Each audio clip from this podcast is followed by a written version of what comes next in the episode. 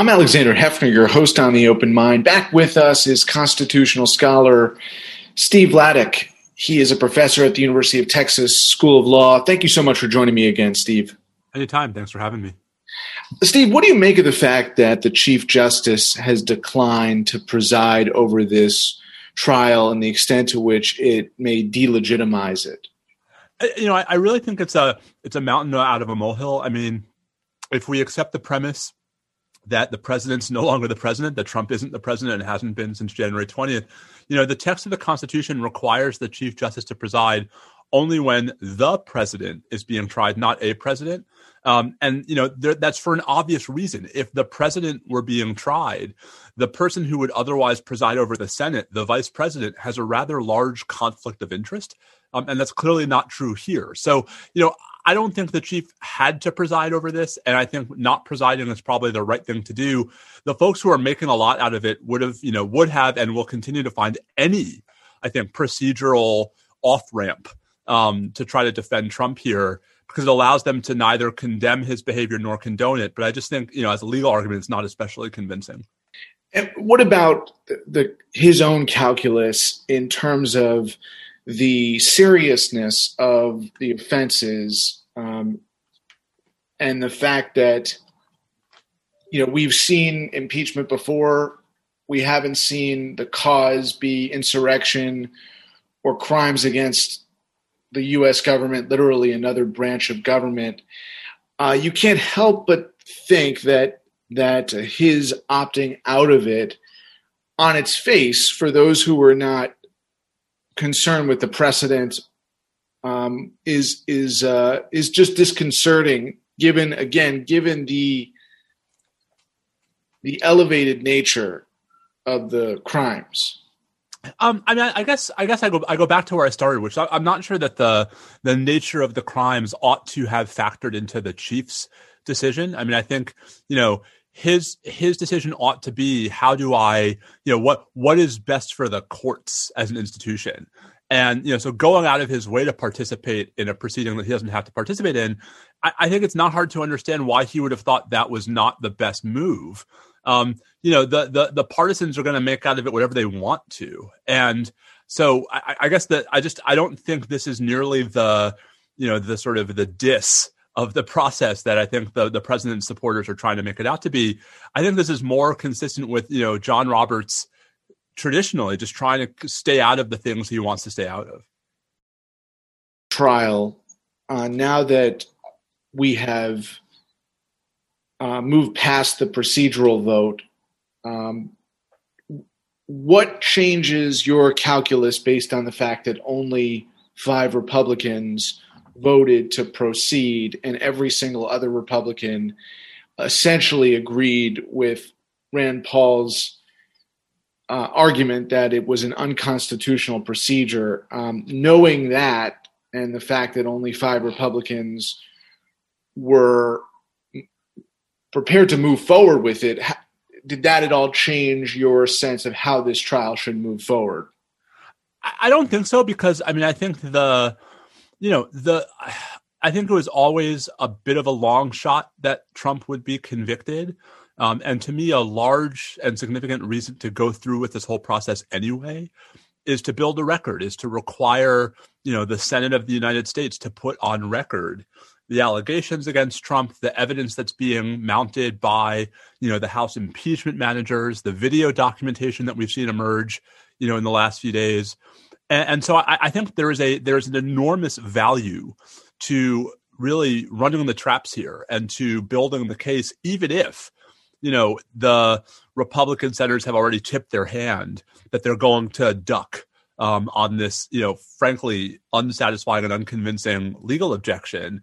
Uh, because there's still the historical role here. There's still the historical significance of the proceeding, and the extent to which, when we look back two, three, four years from now, on you know the events of January 6th, you know maybe we'll be able to point to the Senate trial as pretty powerful evidence of just how morally culpable Donald Trump was, even if he manages to avoid legal culpability for it. Now, now there is the question of conviction, expulsion, and disqualification. So there, there has been a question as to why we're moving forward with impeachment rather than censure or disqualification under the 14th Amendment when, like you're saying, it is rather improbable that there's going to be a conviction. Uh, but is your understanding that even if there is not a conviction, there can be a separate vote. Uh, it won't be under the impeachment clause of the Constitution, but under the 14th Amendment, so that even if there is not a conviction, there could still be a vote with a simple majority to disqualify Trump from serving in future office. I, I, mean, I think you know Congress can certainly attempt that. I mean, the problem is is that Congress has never done that before, and so you know Congress can pass a concurrent resolution that gets through both houses, where Congress says we we conclude that Trump is disqualified.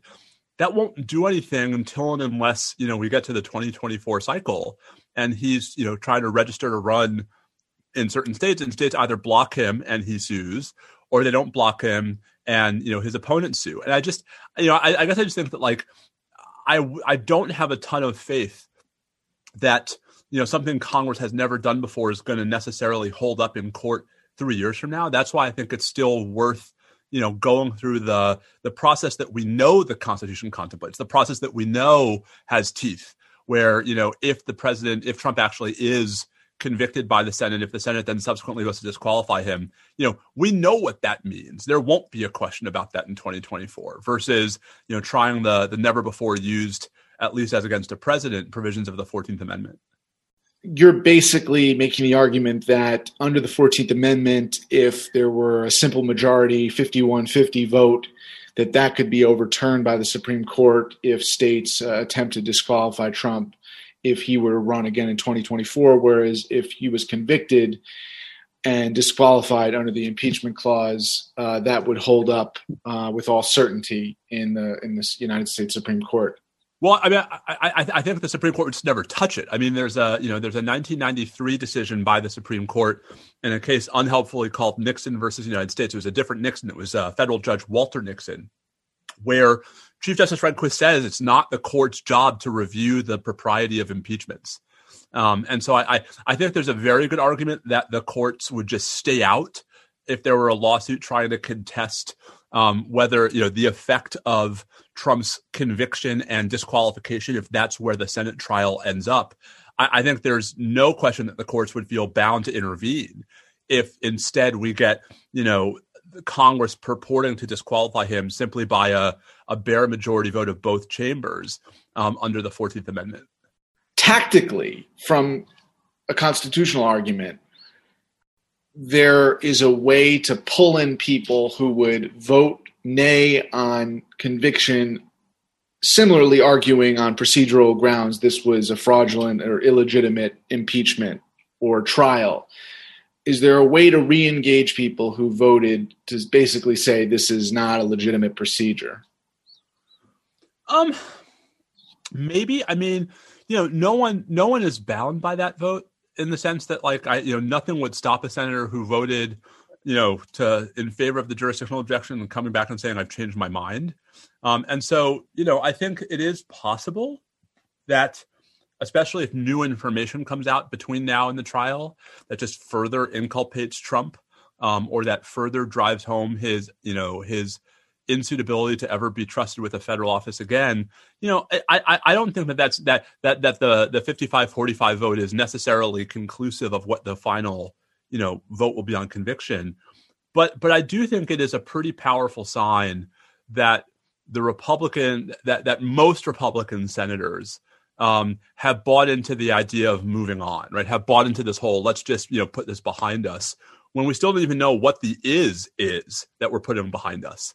And and I think the the real question to me is, you know, is the trial going to be able to make it harder for those senators to you know try to try to brush this under the rug? Um, is the trial actually going to make it that much clearer that there was a coordinated effort on the part of the campaign perhaps even the administration if not to facilitate and certainly not to obstruct the violence on January 6th. And I think that's that's the challenge that the impeachment managers face. You think that a series of testimonies uh, can be compelling or is most compelling. Apparently, there the suggestion is to use video and audio footage um, demonstrating how Trump's words translated into the insurrection and murders.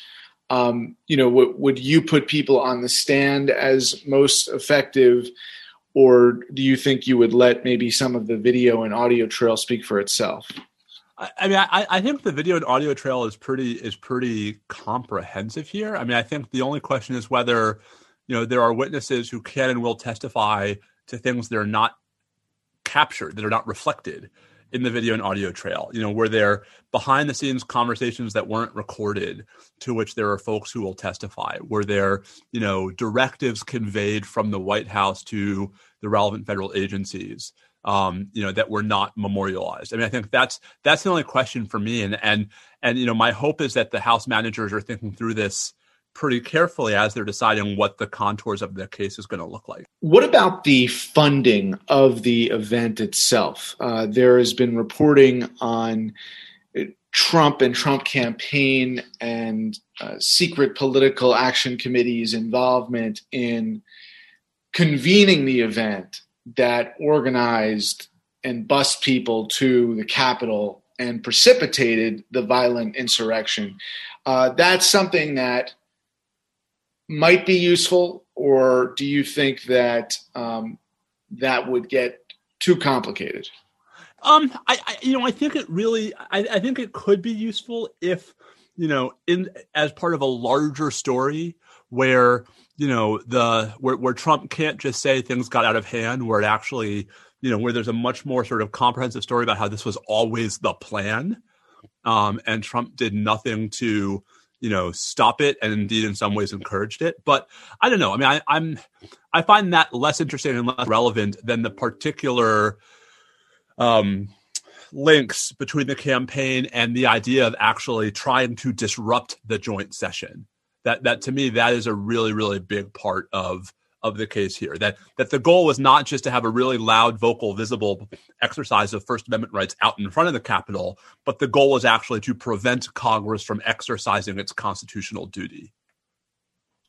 Do you think that had the procedure been in place sooner, even though this was still a historic impeachment in that it happened relatively quickly, the temperature um, has dissipated, and there really seemed to be a captive public and literally a captive uh, Republican Party that was, um, you know, in in effect being loosened from the chains of Trumpism, and there was nothing procedurally that prevented the United States Congress from both impeaching and convicting Trump sooner, but McConnell held out um, and did not want to take it up uh, until the new Congress, which is led by Schumer now, um, would would have uh, this this delay uh, certainly in, in in the public minds, but also in the minds of these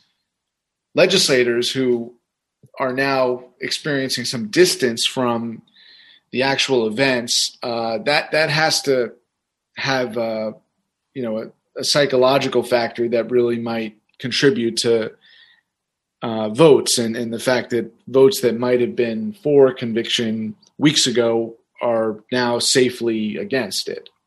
I, I think that's right, and I think that was probably part of McConnell's plan. Um, but you know, I mean, it's worth stressing here that that that it's not the delay by itself; it's the delay combined with the end of Trump's administration, where you know two different things are now true that weren't true you know 10 days ago. Um, one you know even for those republicans who would quietly tell you that he really is a clear and present danger he isn't anymore. Um, right that you know that he no longer has his finger on the nuclear launch codes.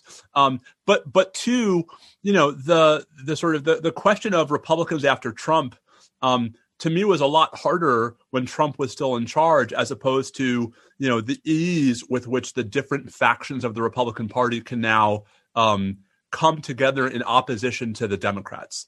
that you know the the one thing Republicans have always been able to to to put aside their differences for is opposing anything Democrats are doing, um, and so you know I think it was inevitable that this would happen as soon as the, the, administration shifted.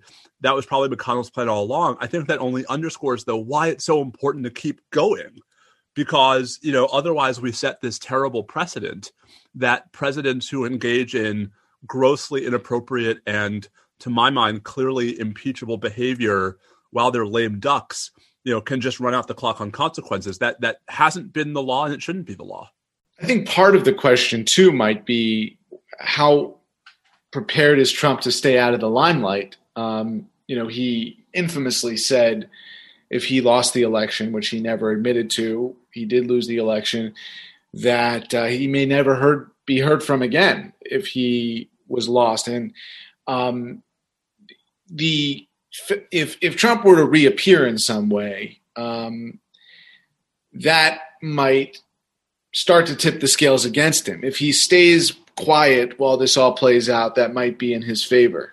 Yeah, I mean, I, I think in that respect, it's actually ironically helpful to him that he has been suspended from almost every major social media platform because it has you know, it, it has increased his silence um, in a context in which I think it's reasonable to suspect that if Trump were actively tweeting or actively on Facebook at this moment, he would not be helping his case. Um, and, and, so I think, you know, I, I, think there are probably a number of Republicans who are just hoping he goes away. Um, and you know, sort of trying to keep their heads down, looking for procedural off ramps to avoid alienating their base one way or the other in the upcoming trial, and then just really hoping that like you know the even if Trumpism isn't going away, the Trump himself just fades into obscurity. Um, and and I think the the question is how likely a bet is that? How realistic is that? You know, Trump will be 78. Um, you know, in the time of the 2024 Republican primary season. Um, is he really going to throw his hat back into the ring? And if so, you know, what lessons are we going to have learned from this time around? Shifting gears to the United States Supreme Court, the commission that President Biden pledged to establish is on its way to being formed. And I believe it's going to make recommendations about the future of the Supreme Court in 180 days. Uh, what do you expect that that commission will recommend? Um, I don't know. I mean, I, I think some of it's going to depend on on who's on the commission, and I think some of it's going to depend on what their mandate is. I, you know, I think there's it's it, there's a widespread, I think, inaccurate view um, that the commission was just then candidate and now President Biden's way of punting the much messier question of whether Democrats should try to add seats to the Supreme Court. When in fact, you know, I think there are so many other areas in which we ought to be having serious conversations about court reform that don't include expanding the size of the Supreme Court. So, you know, the with the with regard to the Supreme Court itself, talking about you know what the court's docket looks like, which cases it's hearing, how quickly or slowly it's hearing them, um, the rise of the shadow docket, where the court has been deciding more and more and increasingly contentious disputes in these summary, often indecipherable orders. Um, with regard to lower courts, I think there's you know, a lot less opposition to um, adding seats to some of the lower courts. So, you know, I, I hope the commission, re- I hope and expect that the commission will actually be looking at a heck of a lot of stuff well beyond the headline grabbing, you know, should we add seats to the Supreme Court question? Because it seems to be that um, there's a meaningful opportunity for reforms, especially if the reforms are packaged as a lesser and more politically palatable alternative to the extreme medicine of expanding the court. What would be in a report that could help catapult it, you know, to gain some momentum? Well, I mean, I mean, I think, frankly, a lot of technical stuff that is not going to generate headlines, but that would go a long way toward meaningfully improving how the courts function and you know individual Americans access to the courts. I mean, I think there's a lot of very technical stuff that could go a long way toward making it easier for us to enforce constitutional rights. Um, technical stuff that would make it um, harder for courts to avoid um, cases that are you know pretty important and raise important merits questions that the courts might otherwise be inclined to duck.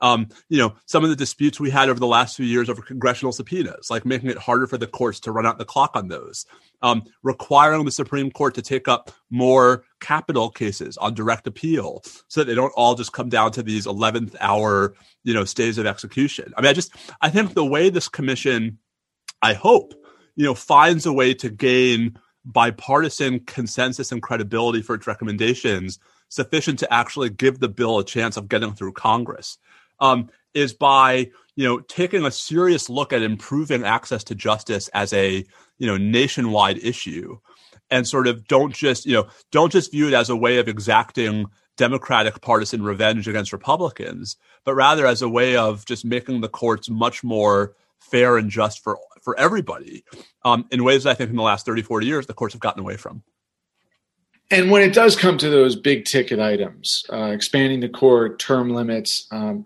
Senator Schumer has already expressed interest in expanding the federal bench, citing backlogs in Buffalo. Uh, that can be accomplished um, without a um, filibuster-proof supermajority. But in terms of any kind of reforms that uh, would be those big ticket items that could get traction if you were approaching it from that point of view, what do you think would, you know, would would be something that's not dead on arrival? Uh, expanding courts, um, you know, sp- specific allotments of justices p- for each presidency, uh, term limits or restrictions. I mean, if there was one element of Supreme Court reform that isn't dead on arrival, what do you think that would be? Um, I mean, I think, I mean, I think there are a lot of Supreme Court reforms that would not be done on arrival. Again, I think it's the more technical ones, right? So expanding the court's jurisdiction, um, requiring it actually to take more cases, um, right? Um, you know, uh, requiring it to move faster on certain kinds of cases. Like those kinds of Supreme Court reforms, I think, are not done on arrival.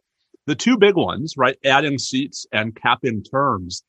I, I think those are both real uphill battles um, with regard to cap and terms, I mean, that one's, you know, there's a constitutional debate, right, about whether Congress even can do that by statute, although I fall on the side of thinking that the answer is yes. Um, so, you know, I, I guess it's, it's, the real question is like, are, are either of those reforms um, things for which Joe Manchin or Kyrsten Sinema or the other, you know, sort of super moderate Democratic senators would actually be willing to blow up the filibuster for? And I, I don't think that we're there yet. I mean, I think that's where the commission really would have an, you know, the, the commission's task is going to be not just convincing everybody about the imperative for these reforms, but if they really do go that far, you know, convincing the senators who are most likely to not go along with blowing up the filibuster that it's worth doing it for that. And that's where I think, you know, it's that's where I think it's unlikely. That's where I think the real power of the commission could be in saying, listen, we're not going to go there which is what you know because we want to get the rest of this through. There is there's been reporting over many years that the nine justices as long as there have been nine are extremely hostile to any reform. And uh, and and I think that that hostility um, is along with um, the Republican Party's um, position at the moment that there should never be more than nine justices, what makes it so untouchable. But I just wanted you to reflect as we close on the hostility of the current members towards any reform or expansion. Um, I mean, I think it's worth stressing that the only the only one of the nine current justices who has publicly expressed that hostility is Justice Alito. Um, and, and I think, and so I, I think it's you know that it's it's I, am not sure it's quite as as comprehensive as as as it might seem. Um, but you know, the reality is that, of course, the the Supreme Court at any moment in its history is going to be the institution most averse to its own reform. I mean, that was true of FDR's court packing plan in 1937, where you know even some of the most progressive justices on the court um, you know, Cardozo, um, right, was was was was one of the strongest critics of it. So I, I just I, I, think the the question is not about whether the Supreme Court agrees that it's time for to be reformed. I think that only underscores the, you know, that only underscores the problem, which is the notion that it ought to be up to them. right? That insofar as Congress has not complete, but broad power to regulate the federal courts, you know, Congress doesn't require the federal court's permission to exercise that power. Um, and so I think what we go back to is, you know, let's identify areas where there really is consensus that there's needs for reform, um, reforms that do not have obvious partisan valences, but actually that are relevant across administrations, because I think there are many. Um, and if you know if if the existing federal bench is not wild about those reforms, so be it. I mean, that's you know the, they don't have to be. Steve Vladeck, constitutional scholar at the University of Texas. Thank you so much for your time today. Of course, thank you.